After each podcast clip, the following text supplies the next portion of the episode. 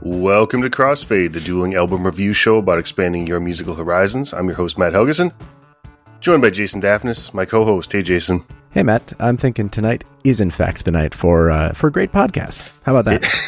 It is. That's a great segue, Jason. Thank you. And to that end, we are going to be talking about, you know, our rock dad, our favorite, Neil Young, with one of the world's foremost Neil Young authorities, a friend of mine, Tyler Wilcox, who was nice enough to come on the show.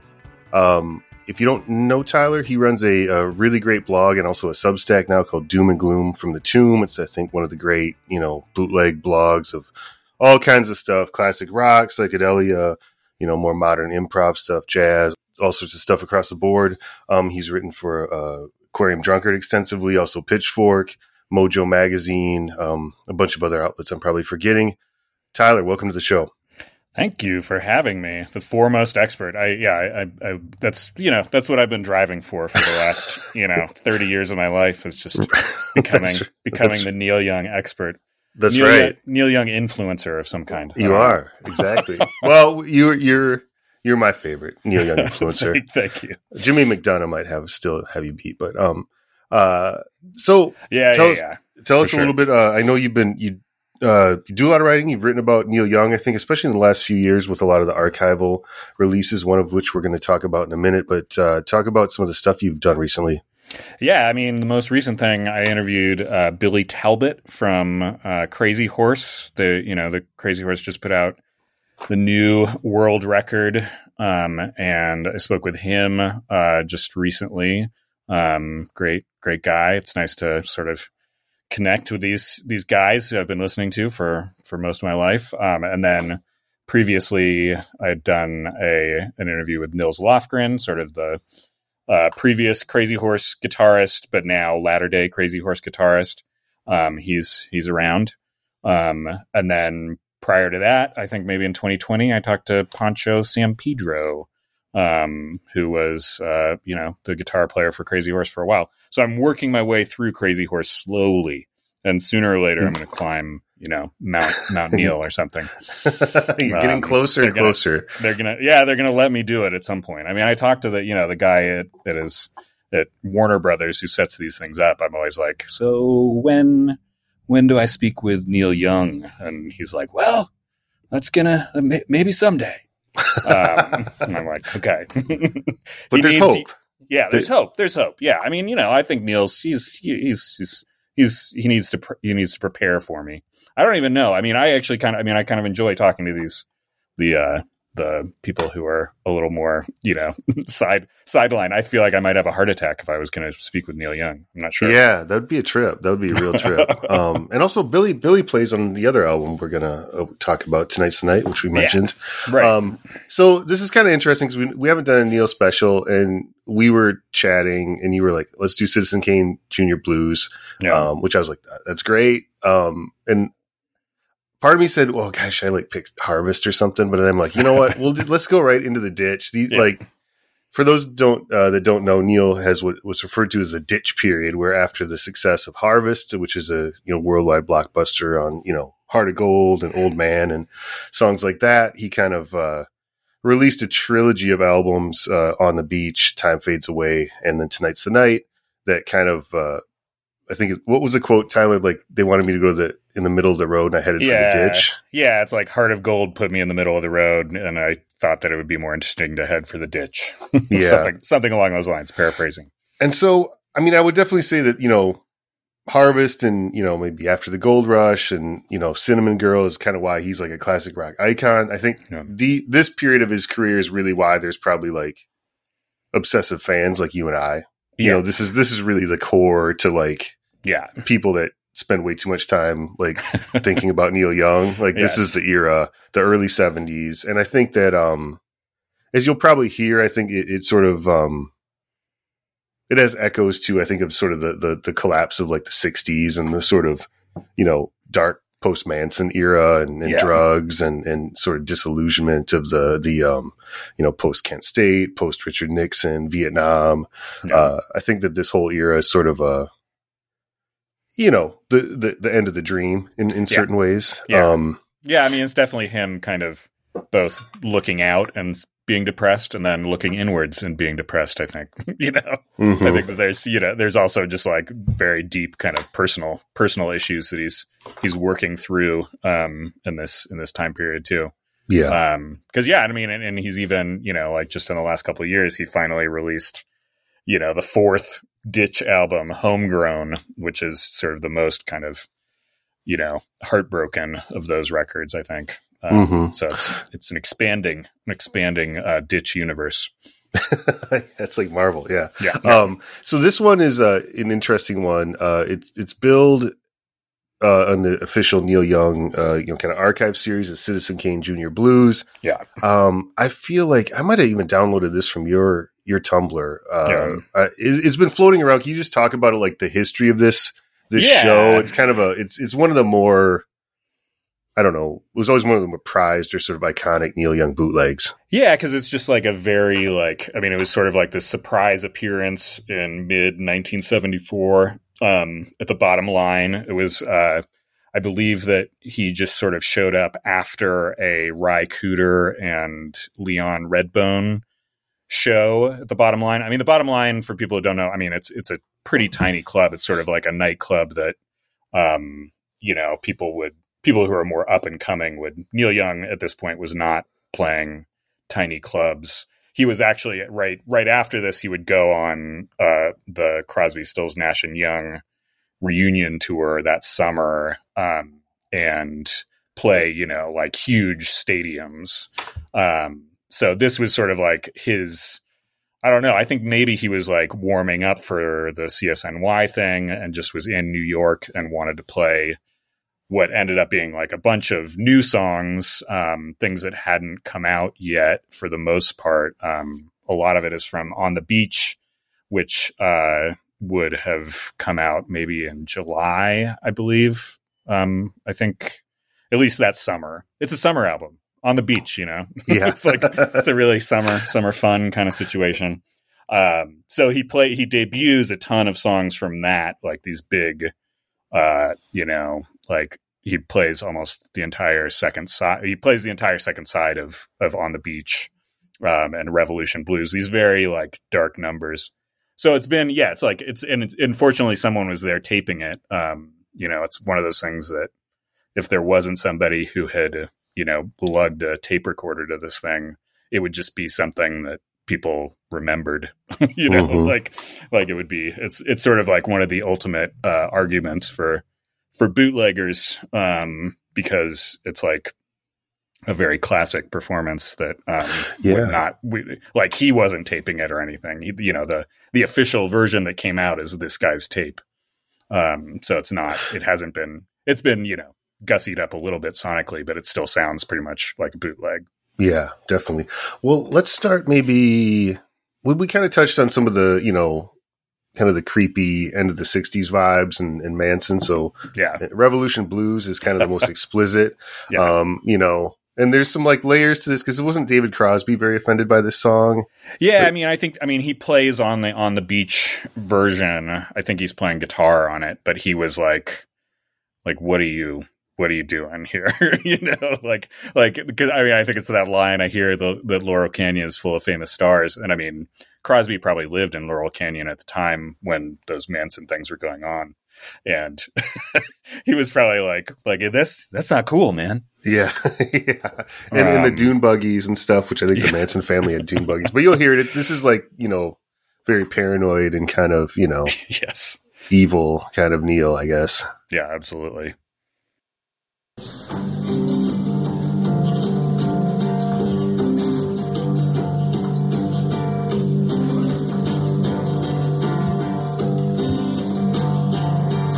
we live in a trailer at the edge of town. You never see us, 'cause we don't come around. We got 25 rifles just to keep the population down. Yeah, this is like, I always forget how Manson this is. Because Manson sort of envisioned like they were starting like a giant race war and stuff. Yeah. It's a very like, inhabiting this. There's another song, there's a John Cale song from around the same time, Leaving It Up to You, which I always think of as being kind of the same thing, where it's inhabiting this kind of horrifying countercultural figure. Mm-hmm. Sort of the ultimate, like, boogeyman for the 60s. Well, it's so good to be here, asleep on your lawn. But it is funny. I mean, yeah, this show is just so funny because the songs, for the most part, they're so dark. But he's very, he's very laid back and casual about it, making jokes. yeah, it's a weird vibe. He's very, very chill about it. See, it's like almost as laid back as you've ever heard Neil Young. He sounds very, very, easy going. Yeah. There may be some, assistance on how mellow he is, I would imagine, as well. I think at some point he's like, I like the sweet smell coming from the audience. Yeah. And he famously, maybe we'll get to it, but famously gives instructions on how to make a particularly potent marijuana concoction.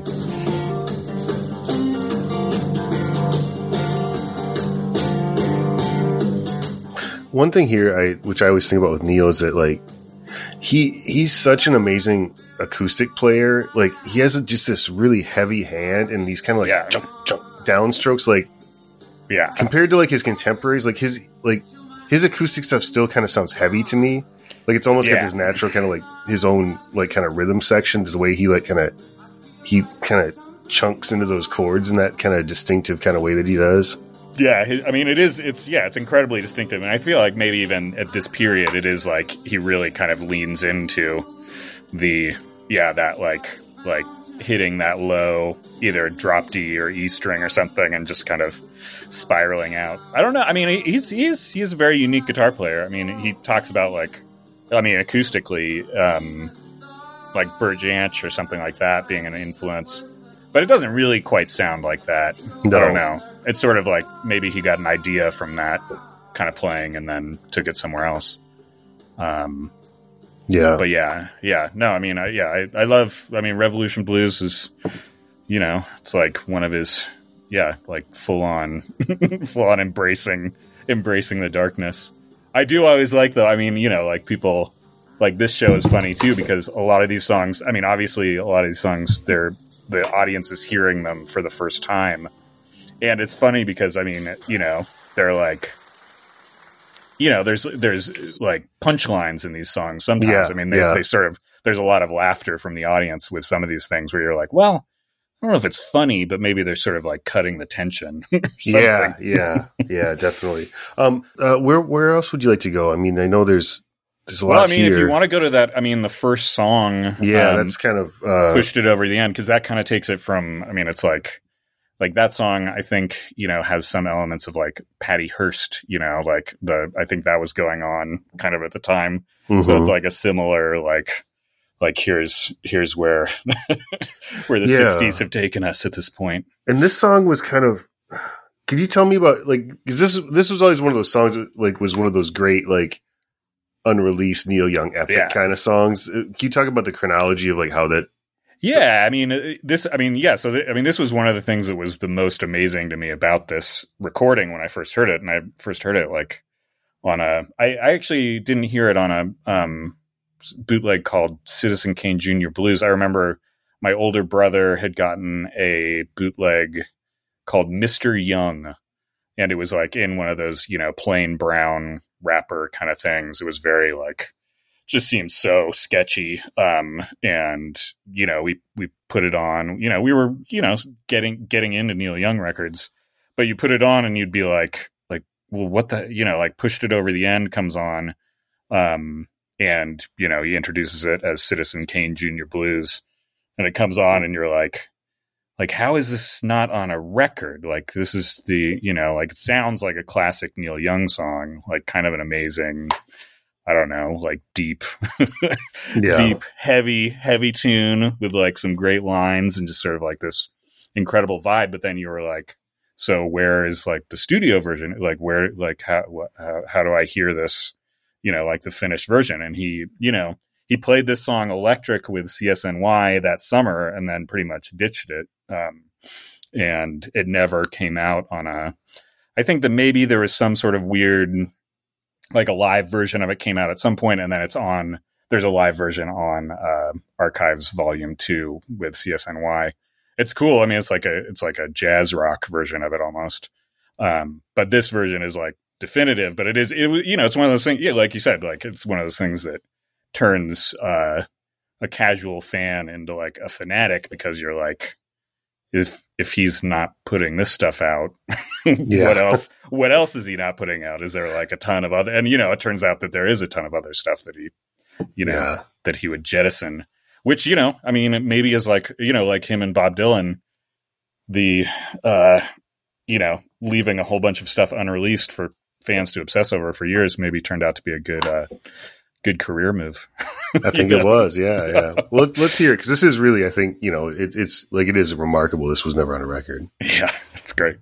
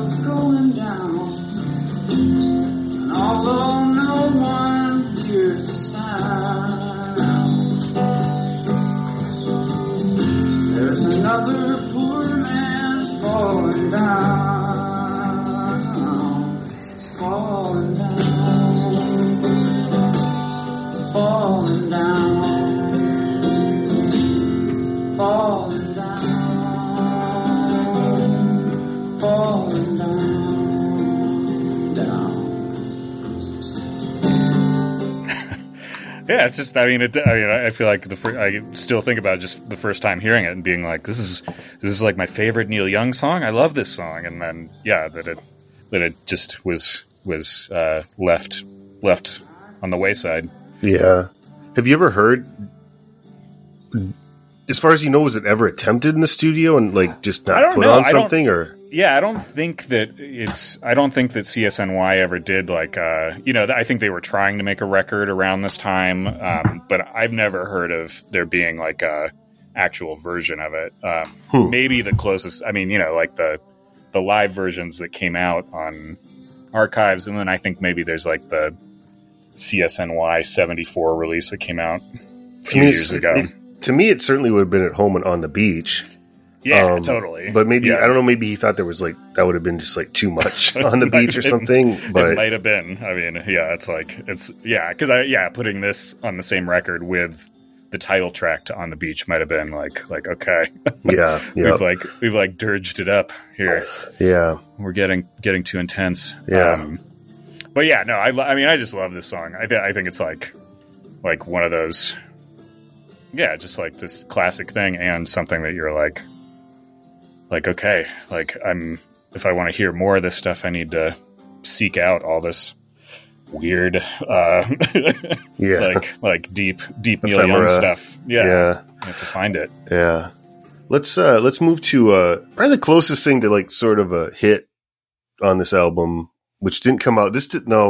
Long May You Run. This doesn't come out for several years, right? That's on the Stills. Yeah, it's like another 2 years before it actually shows up. It's on Stills Young.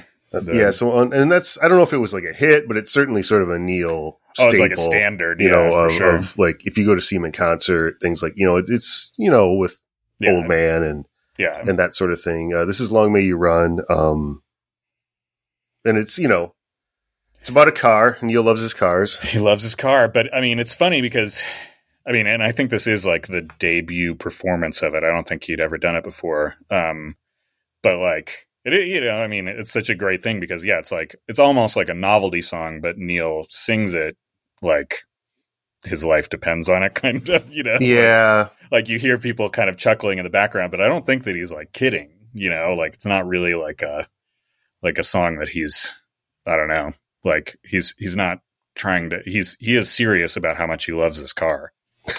Very, it's, but you know, I think with Neil sometimes, I don't know, I think he likes putting stuff out there, and you know, I don't, there could be double meanings to it and stuff like that. Yeah. He's definitely, him and Dylan both like to kind of play with quotes and stuff, you know. Yeah. But this is definitely a standard, I think, for a reason. It's got an amazing chorus. It's, you know, kind of classic. Yeah. This is as close as he is to just sort of the classic Neil country rock, kind of folk rock kind of thing. Yeah.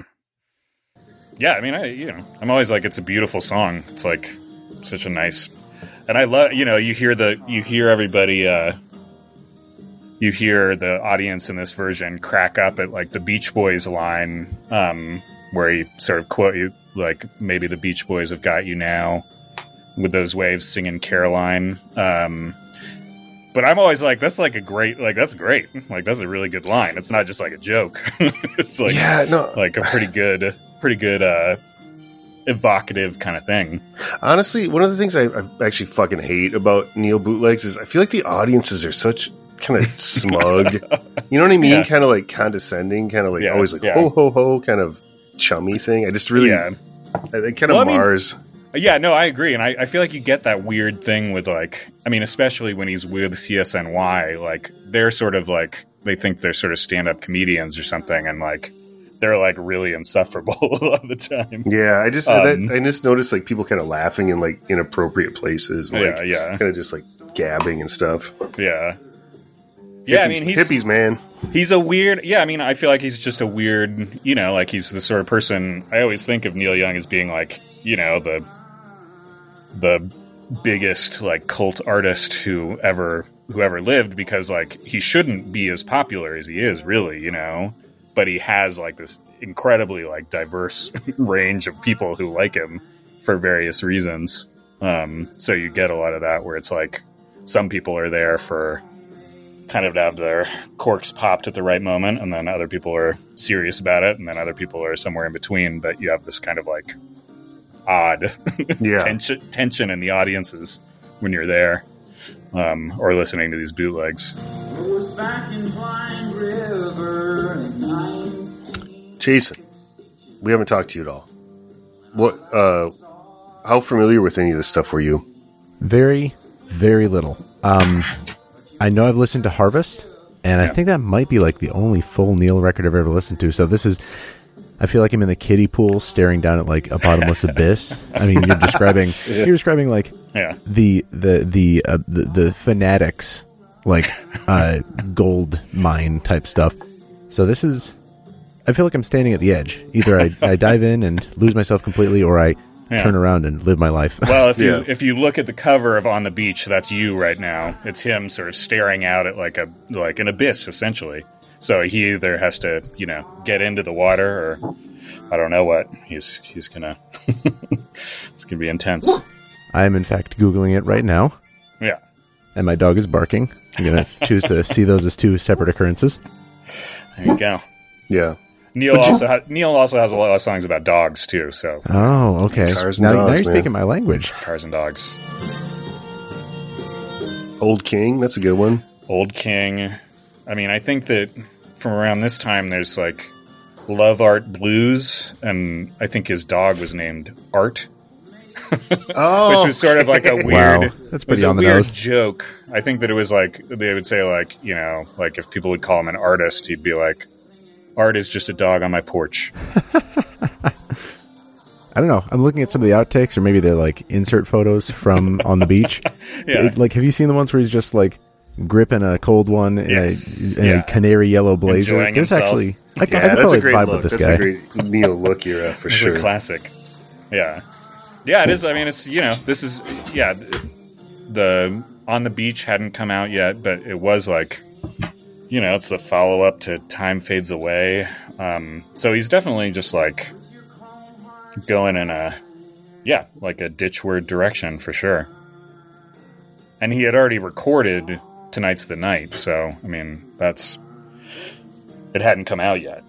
The chronology gets a little confusing at times. Yeah, because stuff was recorded before it came out, and... Yeah. All right. Well, I'm trying to think what else we should. I feel like Ambulance Blues. Ambulance Blues is that's epic. That's his like Stairway to Heaven kind of or something. It's. I mean, I always think of it as being like his rewrite of like Desolation Row. Like that's sort of what he was going for. It does. I mean, it goes on. I think he apologizes before this performance. Like he's like I can't believe that I'm going to play a song this long and this much of a bummer. Yeah. But he's like, I'm going to do it. I'm going to do it anyway. It's my trip. Definitely. I'm looking at that picture, Jason, like this era too, like, especially like the Tonight's the Night era, like him and the band, just like the seediest motherfuckers that ever lived at this time. You know, they're always wearing these like ill, like sunglasses inside and like weird ill-fitting suits. And they look completely sweaty and wasted. They look like they found their outfits in a car in the parking lot on their way in. Yeah. I mean, that's, what's crazy too, though. It's just like that these guys are like, I mean, Neil Young is like at the height of his fame right now, you know, like this is like, I mean, he's going to play like this 1974 tour that he's doing in the summer of 74 is like, I think maybe it's like, it was the biggest rock tour of all time up to that point. So he's like, you know, he's extremely famous and he looks like, like you might find him, you know, in the gutter. That's a look for longevity is what it is, honestly. Yeah. Did you say you wanted to hear Ambulance Blues? Yeah. Yeah. All right, here we go.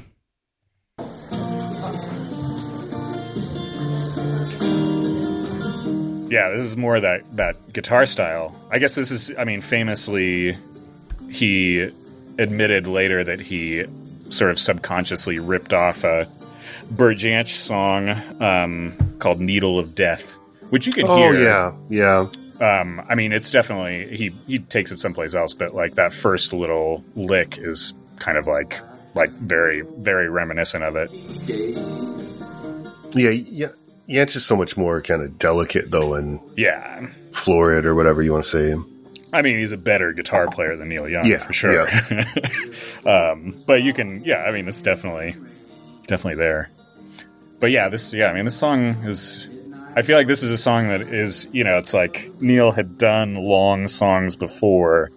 I guess I think of like Last Trip to Tulsa on his first record, which is not the best song because it just is sort of like a string of stuff, but this one I feel like it always like it builds in a really good way. Like you really do kind of have to pay attention to it, and it gets deeper as it goes, kind of.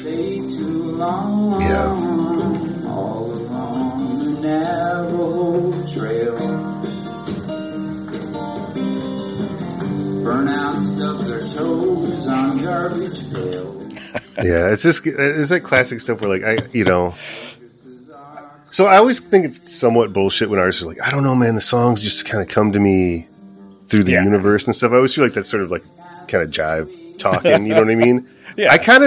I sort of believe that Neil doesn't know what some of his songs are about. Yeah. Completely. Yeah, I mean, I think that, especially at this point, I mean, songs are definitely, like... You know, I mean, you just look at this period of time and you're like, it is kind of amazing, the output. And you're like there are very few bad songs that he was writing at this point. Maybe not any bad songs. I don't know. But he is, it feels like it's just sort of coming out of him and it's all good, which is, you know, I mean, maybe like Dylan's 65, 66, it's sort of like a similar thing where it was like, just the inspiration was happening. It's hard to say the meaning of the song. You just said it. We go so fast. That's always, and Neil just has these ways of like delivering these lines that like, if you just read them at their face value, aren't like super meaningful, but they seem like the most like profound thing. Like when he says like, an ambulance can only go so fast. It's sort of like, it's like, oh man, I felt that deep in my heart. I don't know what, you know what I mean? I don't know what it means. Yeah, no, he's perfect. I mean, yeah, he's not somebody like that you would really want like a poetry book, but he's like, he's the perfect mix of lyric and music, that I can think of for the most part. He's got it. Yeah.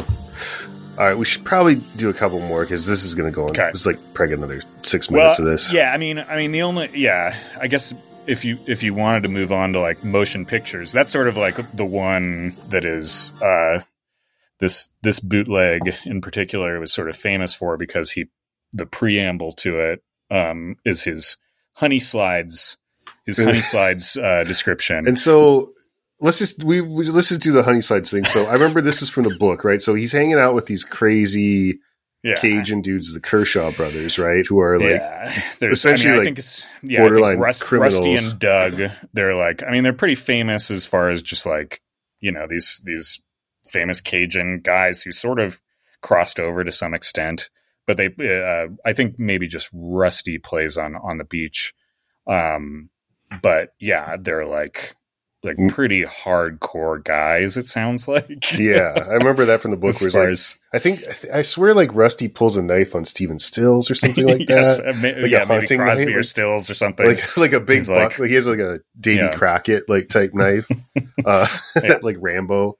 And so my memory is that they basically like they're getting a pan and a bunch of really like kind of cheap weed, and then they mix it up with honey and kind of fry it into this kind of sludge. Yeah, you fry it up and it becomes something that, I guess just sort of slides down the gullet.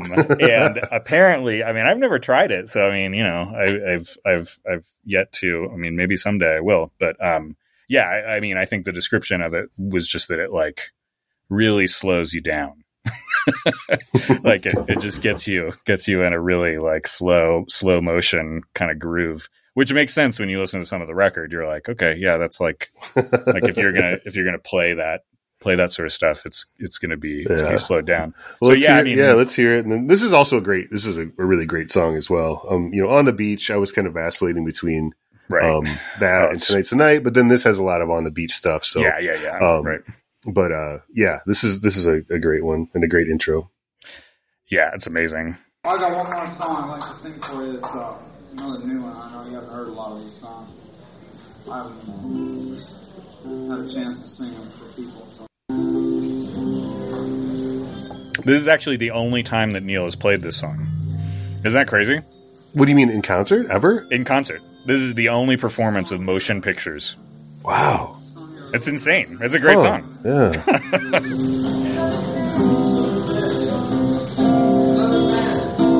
have to tell you a story about Southern Man. Oh, yeah, he has to stop and tell a story about Southern Man. What's crazy is that he doesn't, like if you buy the official record of this, he's cut all this out. He's taken his Southern Man story out of this. So maybe it was too intense. Maybe I'm showing my ass a little bit. I'm playing some MP3s here, Tyler. It's a little bit of pirate radio today. You're playing the official thing. I think maybe you can hear it on the... I think that if you go to his website, you can hear the whole thing. But for whatever reason, he was like, you don't get to hear the entire description of this Southern Man incident, or you don't get to hear the entire description of how to make honey slides. Ooh. So for the kids out there who are listening, you know, you have to go to the source to get all you to get this. Ravenous 20-year-olds for this thing. You know, where I was at, where I wrote it. But anyway, I was singing away, you know, Southern Man, better keep your head. Don't forget what's a good book. That's so great. I mean, he's you know, it's just like this very laid-back situation. Yeah, it's good for setting the scene. I wonder, should I jump ahead, do you think? Or do you want to hear more of this? Yeah, you could jump ahead to the song, probably.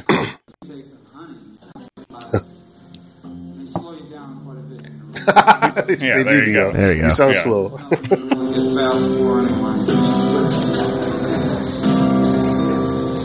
The song just sort of came through. We were all sitting around just playing these chords, playing with my friends, Rusty Kershaw, Ben Keith, sitting around the motel room.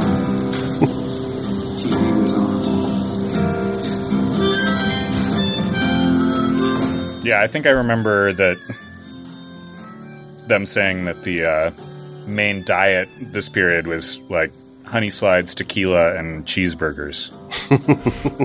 Clean. So it was just like on the Sunset Strip somewhere. Yeah, and I think we'll get even more of that vibe coming up as we switch gears to the other album. Yeah, for sure. Trying to get my act together. But I love this. I mean, it is kind of amazing because I just sort of went to, you know, there's a website called Sugar Mountain that has, you know, every Neil Young set list or whatever. You can go through and it calls out, you know, if a song is a debut, and it's literally, this is the only time he's played this song. Which is wild. I don't know if there's many songs in his catalog that he hasn't played more than once. Yeah, that's odd. I mean, it is. I mean, I listen to it every time I hear it. I'm like, this is an amazing song. That's got to lend it like a certain mystique, right? Yeah, I mean, it's just like maybe he'll. I mean, you know, like maybe he'll break it out. I mean, he has been known to, you know, like he hadn't played. What was it? There was something that he hadn't played since 1973 that he played, you know, in 2019. Maybe like, what was it? Probably like There's a World or something from Harvest. I think that he broke that out. Wow. Yeah, this has that great kind of On the Beach, stoned out kind of bummer vibe, you know. Yeah. And it's such a great, I mean, I don't know. I've learned to play this on guitar, and it's just like such a simple chord progression that just repeats over and over, but it's perfect. I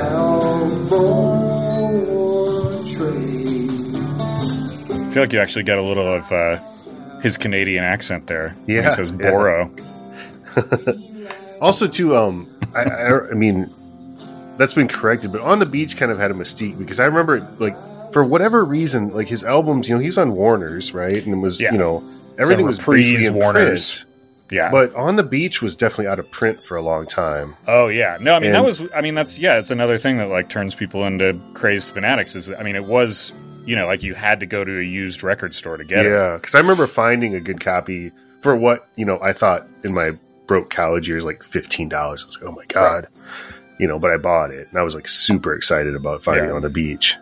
Yeah, yeah. I don't think it came out on CD, and you know, it sort of went maybe like early 2000s or something. So it's sort of like famously not available unless you were. I mean, you know, like I mean, like we said, it was like he was very popular. It wasn't like it was a rare record necessarily, but you still had to. You couldn't just go to Tower Records and get it or something, you know.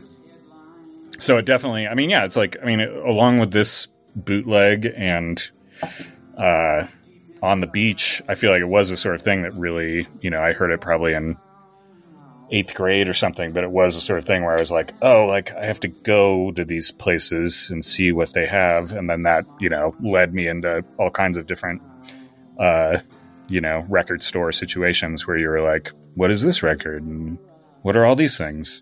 I mean, it's good to have, I mean, it's like streaming now or something. If something isn't streaming, you're like, well, I mean, it still exists. You just have to kind of work a little bit to get it. It's not that hard to get it, but you know. No, but it's kind of like how like CDs are either worth like $2 or $80 now. Yeah, pretty much. Yeah, there's some kind of thing. But yeah, Citizen Kane Junior Blues. Yeah, it's crazy. I mean, it is. It's cool that he put it out. I'm annoyed that he made those weird kind of like edits, but you know. It's good to have it be like officially part of his legacy because it is it's like it's a very unique show and it's like just great from start to finish for the most part. Yeah, no, it's I've been and you know I think it's slightly better sound quality than the bootleg. There's only so much you can do with it, but I feel like they ran it through some noise denoise stuff or whatever. Now we're gonna switch to I think you know. Pretty much universally regarded as, I don't know where you rank it, but I'd say one of his classic all-time albums. Yeah. Tonight's the Night, I think. This, you know, even within Neil's kind of discography, this has sort of a unique place. I don't think there's any record like this, you know, by anyone. And there's not really a record like this by Neil either. Yeah, I was listening to it beforehand, and I think I thought the same thing. I was kind of like... Like they're really, I mean, even though it has a lot of people who, you know, he played with, I mean, it has Nils Lofgren, it has Crazy Horse Rhythm Section, it has Ben Keith on it. You know, all these like regulars, there really isn't a record that sounds like this otherwise in his catalog for sure. And just to sort of set the stage, and Tyler, you probably know the chronology and facts better than I, but he basically, you know, this record is kind of, you know, haunted by death of, we'll hear in the first song, Bruce Berry, who was a young guy that was basically kind of a roadie, I think, guitar tech for Neil that died. Also Danny Whitten, who we'll hear later, a member of the original Crazy Horse lineup that also died. And I mean, they basically just sort of decamped to this like kind of brick warehouse building, right? Just got fucked up 24 hours a day and like made this record, right? Yeah, it's like a rehearsal studio in Hollywood, I think. And yeah, it was like, I think just kind of they spent a while there just recording and drinking, I think. And cheeseburgers, probably. Yeah. And probably some other stuff, too, as well. Maybe some other stuff in there as well. I don't know. Which is funny because, both of those guys, Danny Whitten and Bruce Berry, I mean, they died of, at least I think that maybe Danny Whitten, I'm unclear as to whether he died of a heroin overdose or just sort of he died coming off of heroin.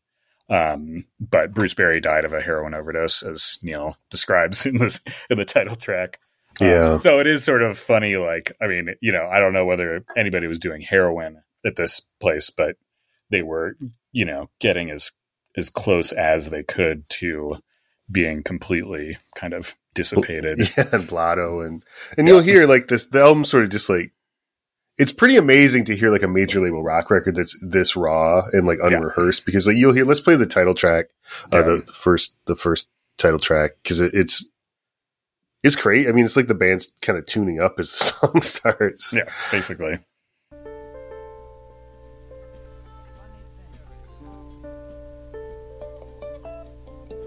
Tonight's the night. Tonight's the night. One of the great bass lines of all time. Yeah, it's Billy Talbot. Tonight.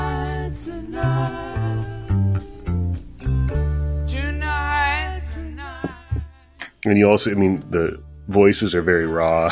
Like, you know. Yeah, incredibly raw. Yeah, I mean, it is, again, like it is as though Neil Young was like, you know, like a guy who maybe should have been doing like private press recordings at this point, but was also like the biggest rock star on the planet. A sparkle was in his eye, but his life was in his hand. Yeah, just an incredibly dry vocal sound. Yeah, everything's just super dry, super like sort of just flat and it's kind of got this sort of like, I mean, Crazy Horse definitely has a different vibe and the Stray Gators kind of have a different vibe, like the more country rock thing. And this one just has this kind of one-off, kind of weird, like sleazy kind of deconstructed bar band kind of thing. Yeah.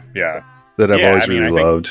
The band, I think they called themselves the Santa Monica Flyers, which I think was maybe like a basketball team or something, you know, something they borrowed from some kind of... But you can just sort of imagine these guys, like rubbing their eyes in the sunlight and waiting for the sun to go down, going down to Venice Beach or something and scoring. I don't know. Yeah. You know? Yeah.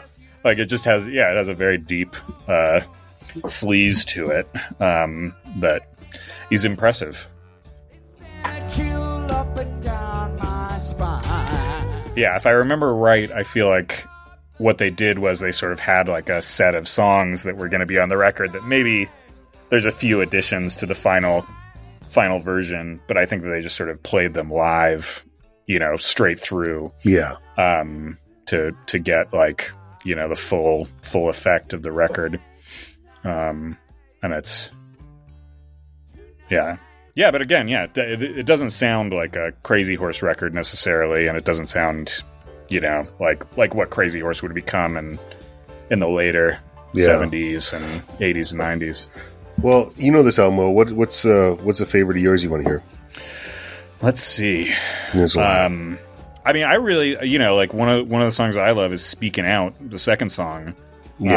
Which is just like, like again, sort of a deep, a deep sludge, sort of like a Jimmy Reed song that has been like taken into, I don't know, the Libre tar pits or something. Yeah, let's hear it.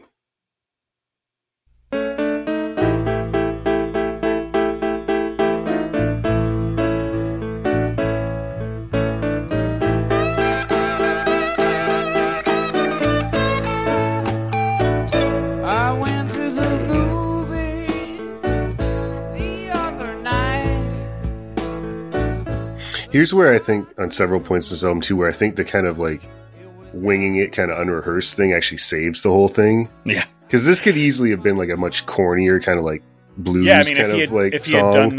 If he had done this with, like, the Blue Notes, like, you know, in the late 80s, you'd be like, well, okay. But, like, you know, everyone seems like they're kind of sliding into the beat, you know, a little bit. And, like, maybe, like, I feel like there's a lot of hand-watching in this album, like, where people are, like, looking for, like, the chord changes, you know? Yeah, absolutely. Yeah, I think it's just like it's trying to be as loose as you possibly can. I've been a searcher. I've been a fool. But yeah, no, I mean, I've always kind of like it, and I mean, it actually, I mean, with all the like talk of these records being, you know, super dark and super like like grim, I also think that Tonight's the Night is a great album to put on like as a party record, kind of. Yeah. Like, I mean, a certain type of party, like a certain type of hangout or something, but like it is like sort of in its own weird way kind of like a fun record. Like it sounds like they're enjoying themselves. Yeah, it's totally. like it's got that kind of boozy charm to it. Yeah. This is a great solo too. Yeah, that's Nils Lofgren. Okay, I always wondered that because it sounded a little fancy for Neil. Yeah. I mean, it's definitely not something that Neil could pull off, I don't think. And it is kind of confusing because I think maybe when I first heard it, because Neil says during this, he says, "All right, Nils, like play, you know, like play the solo or whatever." But I felt like Neil was like, I thought that he said, "All right, Neil." He was talking to himself or something, which I wouldn't put past. Yeah. Okay, Neil, play the guitar. Like he's giving himself a pep talk.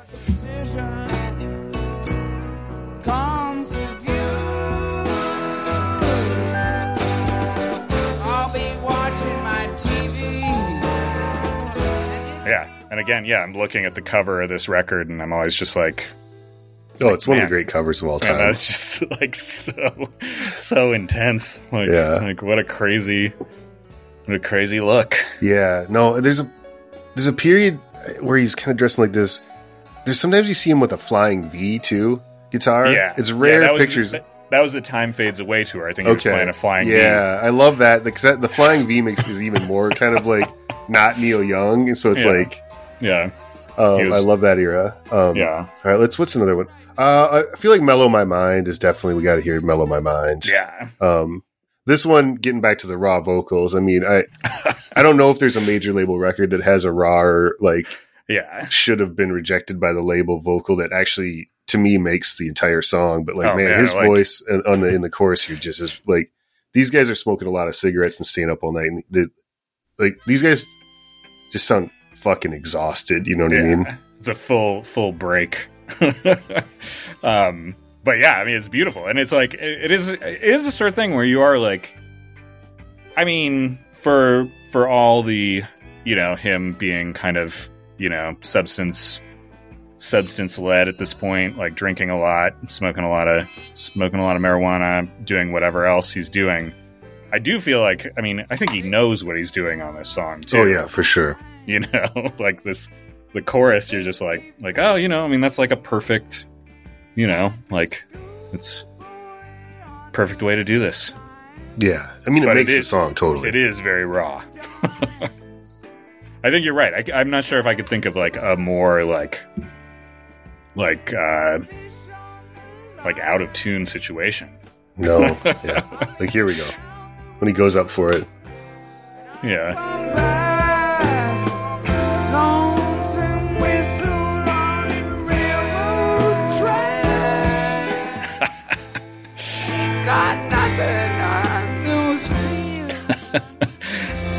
That I had I mean, that does make me, you know, like, I mean, it's like a perfect evocation of smoking a lot of cigarettes.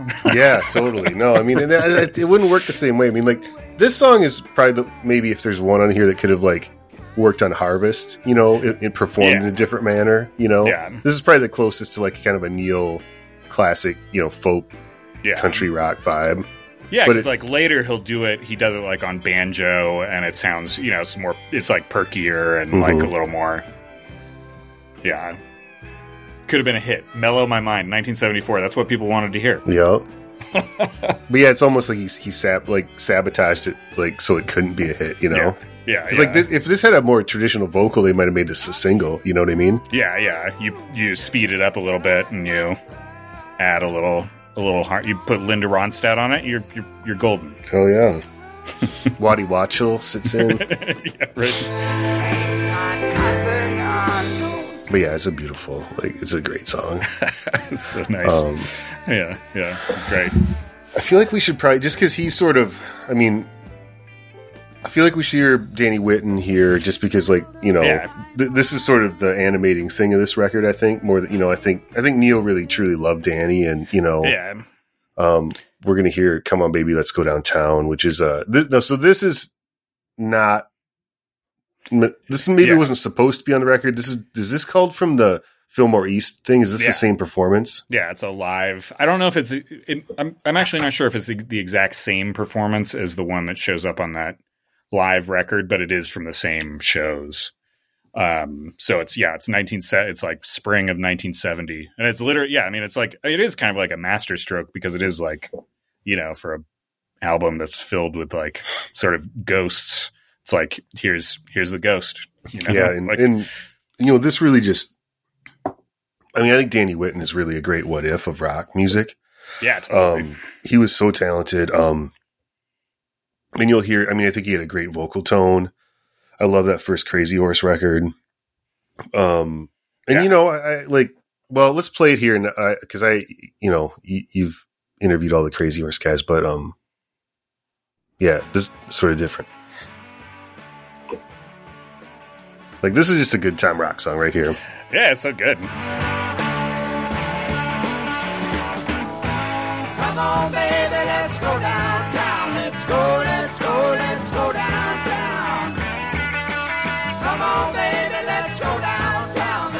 Yeah, when Crazy Horse put this, I mean, because it's on the first Crazy Horse record, but they kind of futzed around with the arrangement in a way that I feel like they really didn't need to.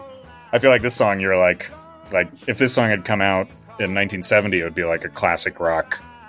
Yeah, you know, I know. Everybody would be like, oh, it's like a, you know, Allman Brothers song or something. Except it's about scoring dope, too. Yeah. But they could have got by with it, you know. There's plenty of oblique drug references in that era. Yeah.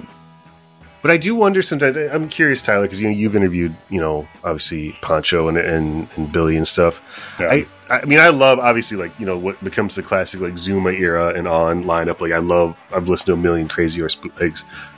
Though sometimes I do wonder, because I do feel like the Danny era Crazy Horse, like, Neil had somebody that was a little bit close to his level. Yeah. That could have maybe pushed him in ways, and I don't know if that would have lasted for that reason, but I don't know. What's your take on that?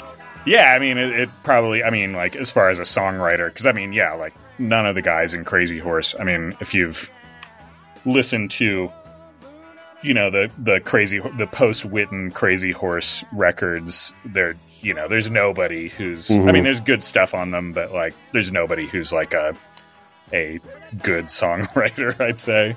They're, like, people who are like, I gotta write a song, I guess. Danny Whitten, I feel like, probably would have, I mean, you know, he wrote I Don't Want to Talk About It, which is, like, an incredible kind of, like, ballad that, you know, later, I mean, it was covered a bunch.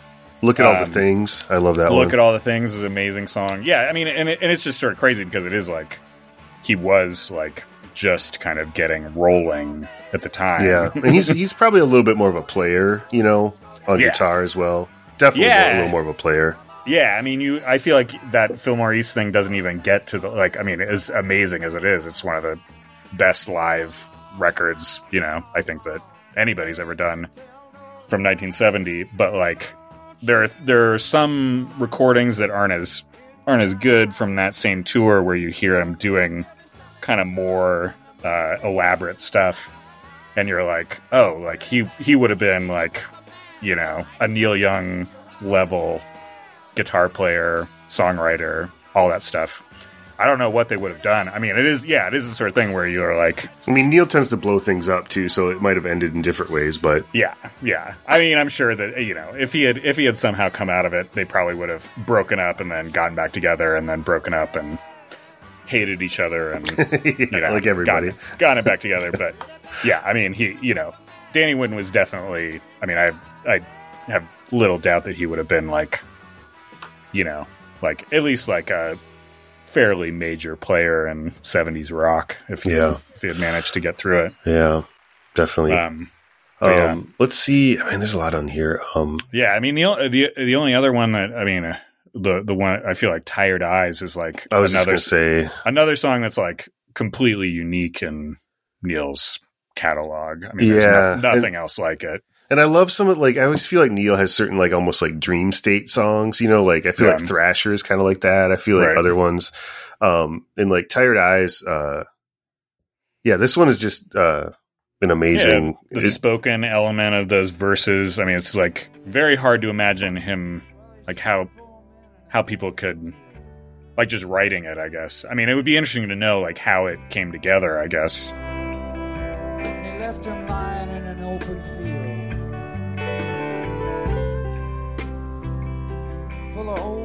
Yeah, we haven't talked about Ben Keith on this record either, and Ben Keith is like insane. Like his pedal steel stuff on it is like full on cosmic pedal steel. Please take my advice. Please take my advice. Open up the trial. Some more great kind of ragged, awesome vocals. Yeah, I mean, it is. I mean, Tired Eyes. It's like it feels like 4 a.m. or something. You know, like you've made it. You've made it this far. This next song, I mean, This is some great lines here. It's supposed to go down that way,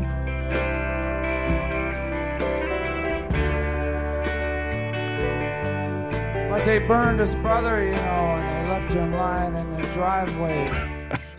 Yeah, it's incredible. He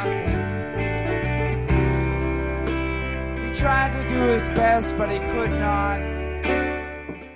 I think this is about a real life thing with some drug dealers in Santa Monica or something. Yeah, it was somebody. I think they maybe in Shaky, the Jimmy McDonough book, he even talks to the guy who this is based on, who went to jail and then got out, and you know, was like. Like, yeah, it was like a crazy situation. Wow. But it is, yeah, I mean, it's kind of interesting, just like Neil Young kind of. I mean, I feel like he does. I mean, Neil Young is like a, you know, I mean, I don't even think he's that crazy of a guy necessarily in terms of, you know, like lifestyle. I feel like he might even be like, you know, a conservative kind of lifestyle dude. Mm-hmm. But he does love having these people around him who are, like extremely on the edge, and you know, he absorbs a lot of it. Yeah, like there's that great line we said was like, or was he just a loser? I mean, he was a friend of yours. Yeah, right. Like, yeah. But yeah, Neil definitely doesn't surround himself with like. Super professional people all the time, you know what I mean? Or like, you know, he seems to need a sort of kind of weird element around him. Yeah, and I mean the guy who produced David Briggs, his producer, who produced most of the Crazy Horse stuff. God, oh my God, yeah. There's another guy who, you know, like most like 70s rock stars would not have wanted involved. I mean, Briggs was probably the craziest dude in the whole thing. In a lot of, I think so. I mean, he was like. Yeah, like a real gonzo individual who didn't really care about, you know, like getting on Neil's good side or something. Which, you know, I mean, is probably why Neil Young liked having him around. It was like, this guy's going to tell me I suck. Like, yeah, let's do it. And I think part of it with just Briggs is he probably just was like fine with just like, I'll fucking set up the microphones and press record. You know what I mean? And like, I'm just going to sit here and like do lines off the mixing board while you guys like play. I mean, I think that, I think that whenever I've talked to these Crazy Horse guys, they're like, oh, like he's a member of the band. He's not playing an instrument on these records, but he's like, he's like, if he's in the room, he changes it. So it's like he's in the band basically. So, like that's like a producer in maybe a different way than like a lot of producers would think of things, but it's like, he's like a vibe technician or something. Yeah, totally. Tired Eyes. That was a good one. Maybe let's do one more. Let's do Albuquerque. I think this is a great. Yeah, I love that. This is kind of a great, just like another bummer kind of stoned out. I mean, the whole record's kind of like this, but this is a great, Yeah, and just like a great. I mean, like I feel like the riff opening this thing is just kind of like I'm not sure what tuning he's in, but it's like, yeah. Also, like. The opening lines to this are another one of those Neil kind of banalities that I find very deep in some way. Yeah. And I don't know why. I can't.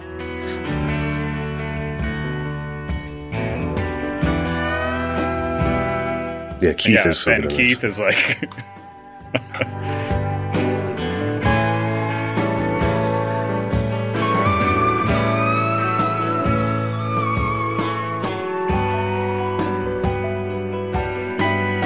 A piano too. I mean, that's Nils Lofgren playing the piano on this, who's not a piano player. Neil made him into a piano player. It's Santa Fe. It's less than 90 miles away. Yeah, I don't know why that gets me. It's just geography.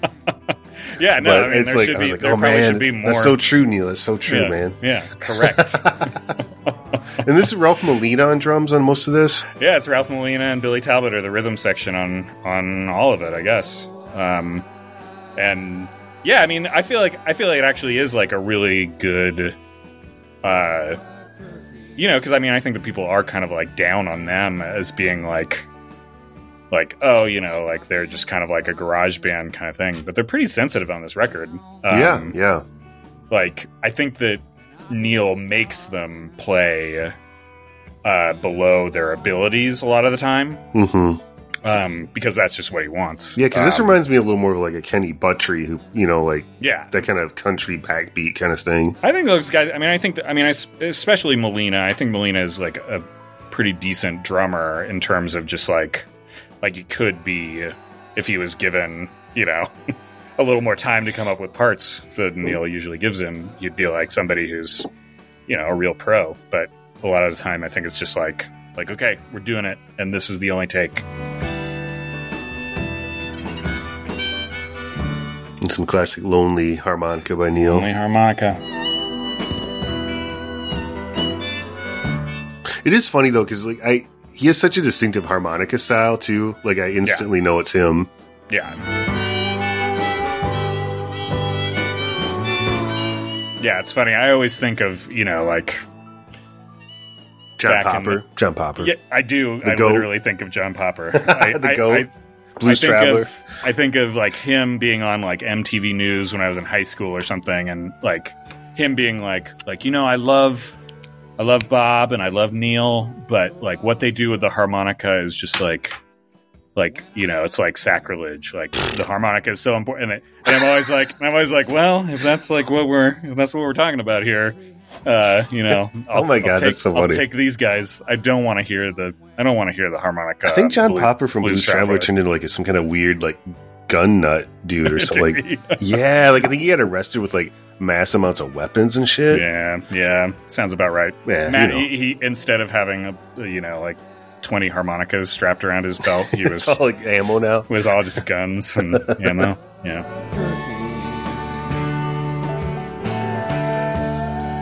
but yeah, Albuquerque. That's a great one. It makes me want to go to Albuquerque. I know. I've never been. I haven't been to Albuquerque either. I've been down in New Mexico. I mean, I'm in Colorado, but I've never been all the way to Albuquerque. It might be, you know, I've been to Santa Fe. It's only 90 miles away, apparently. I was in Alamogordo. Mm-hmm. That's where they do that, like, that testing for rockets and the white sands and all that. Yeah. It was pretty wild. Yeah. It's kind of a spooky area. Yeah, it is. For sure. Yeah, I mean, these are two, like, really great, you know, albums. Tonight's the Night is definitely, for me, probably, I don't know. I'm not very good at ranking things, but it's probably my top 10 albums of all time. But it's certainly, there was a period when I got into this album that definitely took me from being like a Neil Young fan in general to being like, I got super obsessed with this record. I got super kind of inside it, maybe to a point where it wasn't always healthy as a young man. But, you know, I don't know. There's just something about Tonight's the Night. I think it's one of those rock records that just has a certain, you know, like, I don't know, Astral Weeks has a certain thing, or, you know, like this kind of atmosphere of it. That's sort of, I don't know, something beyond the notes, something beyond the, like, what's there, you know? Yeah. I mean, it's like the whole package too, you know, I mean, you get this record and you pick it up and look at the crazy cover and the crazy, you know, gatefold and the back. I mean, like, you look at the back of that record and it has, you know, the group photo of all those guys. And I mean, they just look like it's like the like maybe the filthiest thing you've ever seen in your life. You know, you're just kind of like, what's going on here? So, I mean, you know, yeah, it's like it is like a good kind of confluence of like just the like the art. Is all, it all comes together in a really nice way. The music, the visuals, the vibe is just kind of like this perfect thing that you do. I don't know. Yeah, I mean, I agree. Like, just listening to like these samples that we were playing, I was like, no, maybe this is the best Neil Young album. Yeah, it's hard. But I mean, you know, it's probably like if you had picked Zuma, I would be like, oh no, this is the best one, or Everybody Knows This Is Nowhere. Yeah, like, no, this is the best one. Yeah, so it depends on it's the best one right now. Which one is playing. Yeah, exactly. No, this is super fun though, and I hadn't listened to this for a while, and I was like, man, Tonight's the Night is an amazing piece of art, amazing piece of music, and we'll definitely, you know, there's also just a certain thing with these early '70s records where like there's never going to be records like this ever again because like the whole business isn't the same and culture isn't the same, and like you know. This can only be made by somebody that has made a record label a ton of money and has a little bit of enough leash to be able to go do this without being shut down. And I think the industry just would not tolerate this kind of stuff anymore, you know, or get the budget to like, you guys just to go get wasted in like a garage basically for like 2 months or whatever, you know? Yeah. Yeah. Yeah. No, I mean, probably paying all these guys, they were probably like, probably all the musicians on this record are getting paid pretty well, you know? I'm sure, yeah. Probably getting at least, you know, standard whatever rates back then. Right. Yeah. So, Tyler, man, I'm glad we could finally do this. I've been meaning to ask you forever, and I want to do Neil. Fun, and I love talking about Neil Young. Absolutely. You know? Well, hopefully I'll get out to Denver again. We had a good time last year and we were able to hook up. So, yeah. I'll let you know if I'm in town. And what are you just Tyler Wilcox at Twitter? Yeah, I'm at like Ty Wilk at Twitter. The place goes Doom and Gloom from the Tomb, either Substack or Tumblr. Somehow still on Tumblr. But the Substack thing I've been kind of trying to ramp up a little bit. So you could search for that. And then I'd say just like Aquarium Drunkard is kind of the main zone, and it's just It's a good website. There's a great music website, Aquarium Drunkard, and Doom and Gloom has some like, you know, I'm looking right now. We got Bitchin' Bajas, we got The Clean, we got, you know, all kinds of stuff. So it's a really great site and a lot of really cool, you know, unreleased and bootleg music on there. So yeah, check it out. Tyler, really, again, appreciate your time and thanks for doing this. We always appreciate you listening. If you want to support, go to patreon.com. /MinMax, MINNMAX, and also check out MinMax. They're all over the internet as well, doing cool video game stuff. So this has been Crossfade, and we'll see you next time.